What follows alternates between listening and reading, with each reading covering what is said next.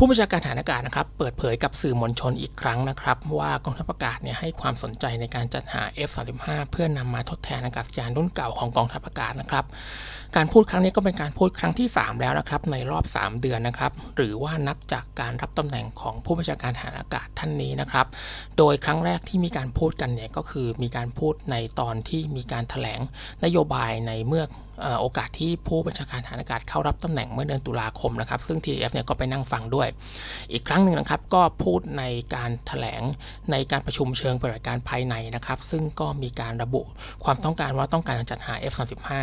ซึ่งอันนี้เนี่ยเราเคยนำเสนอแล้วก็เคยวิเคราะห์ให้ฟังแล้วนะครับในคลิปที่ผ่านมานะครับก็สามารถคลิกไปที่มุมขวานะครับเพื่อกดไปฟังการวิเคราะห์แล้วก็เรื่องราวณตอนนั้นได้ครับรวมถึงท่านก็ทุกท่านก็อย่าลืมกดไลค์แล้วก็กด Subscribe คลิปนี้นะครับรวมถึงอย่าลืมกดกระดิ่งแจ้งเตือนนะครับเพื่อที่ว่าถ้ามีข่าวหรือมีความเคลื่อนไหวใดๆนะครับโดยเฉพาะข่าวและความเคลื่อนไหวในกองทัพไทยแล้วก็กองทัพอาเซียนเนี่ยก็จะได้รับการแจ้งเตือนแล้วก็เข้ามารับชมคลิปใหม่ๆได้ครับผู้บัญชาการทหารอากาศครับก็กล่าวว่ากองทัพอากาศเนี่ยต้องการเครื่องบินขับไล่ที่ทันสมัยนะครับเพื่อให้เกิดความได้เปรียบทางเทคโนโลยีนะครับ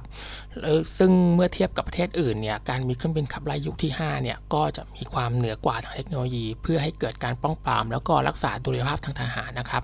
แล้วก็บอกว่าอันนี้ก็เป็นนโยบายของกองทัพอากาศมาโดยตลอดโดยระบุว่าเครื่องบินรุ่นเก่านะครับนอกจากจะมีสมรรถนะต่ำกว่าเนี่ยก็ยังมีการใช้งานที่ค่อนข้างลำบากนะครับเพราะว่าอะไหล่แล้วก็การซ่อมลุงเนี่ยจะค่อนข้างหายากแล้วก็เสถียรภาพก็จะต่ำกว่านะครับดังนั้นการมองไปที่เครื่องบินยุคใหม่นะครับรวมถึงเป็นเครื่องบินรุ่นใหม่แล้วก็เป็นเครื่องบินยุคที่ห้าด้วยซึ่งกองทัพอากาศยังไม่เคยมีมาก่อนเนี่ยก็น่าจะเป็นทางเลือกที่ดีกว่าซึ่งกองทัพ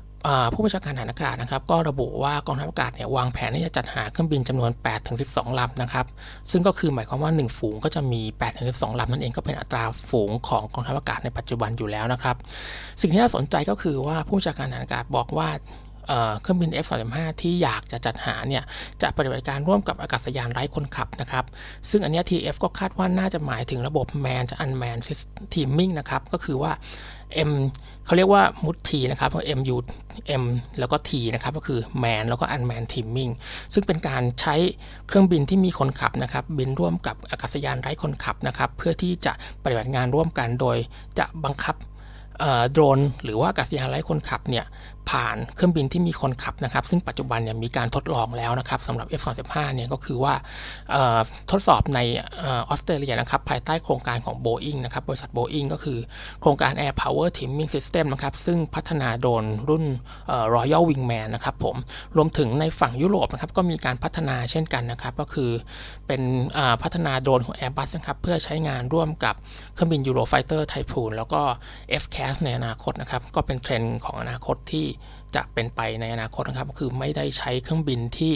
มีคนขับอย่างเดียวนะครับแต่ใช้เครื่องบินที่มีคนขับแล้วก็ควบคุมเครื่องบินที่มีคนขับเนี่ยใช้ในการควบคุมโดรนนะครับผมเพื่อที่จะปฏิบัติภารกิจได้มากขึ้นครับเป็น force multiplier นักบินคนเดียวก็สามารถที่จะมีเครื่องบินหลายๆลำนะครับมาขับเครื่องบินหลายๆลำได้ก็เหมือนในหนังนั่นเองนะครับผมซึ่ง Royal Wingman นะครับก็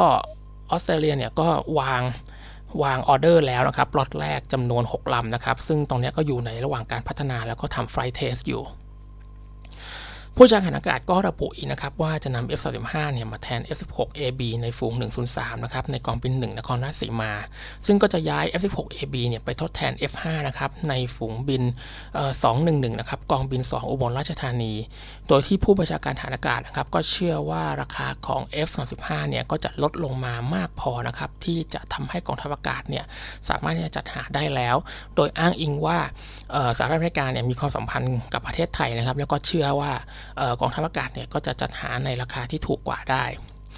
ตรงนี้นะครับผู้บัญชาการอากาศก็บอกว่าจะเสนองบประมาณนะครับให้รัฐบาลพิจารณาเนี่ยในปี สองพันห้าร้อยหกสิบหก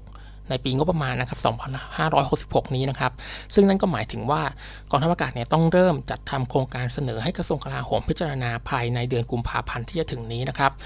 ถ้ากระทรวงกลาโหมอนุมัติเนี่ยก็จะเสนอคณะรัฐมนตรีได้ไม่เกินเดือนเมษายนนะครับซึ่งถ้าคณะรัฐมนตรีอนุมัติเนี่ย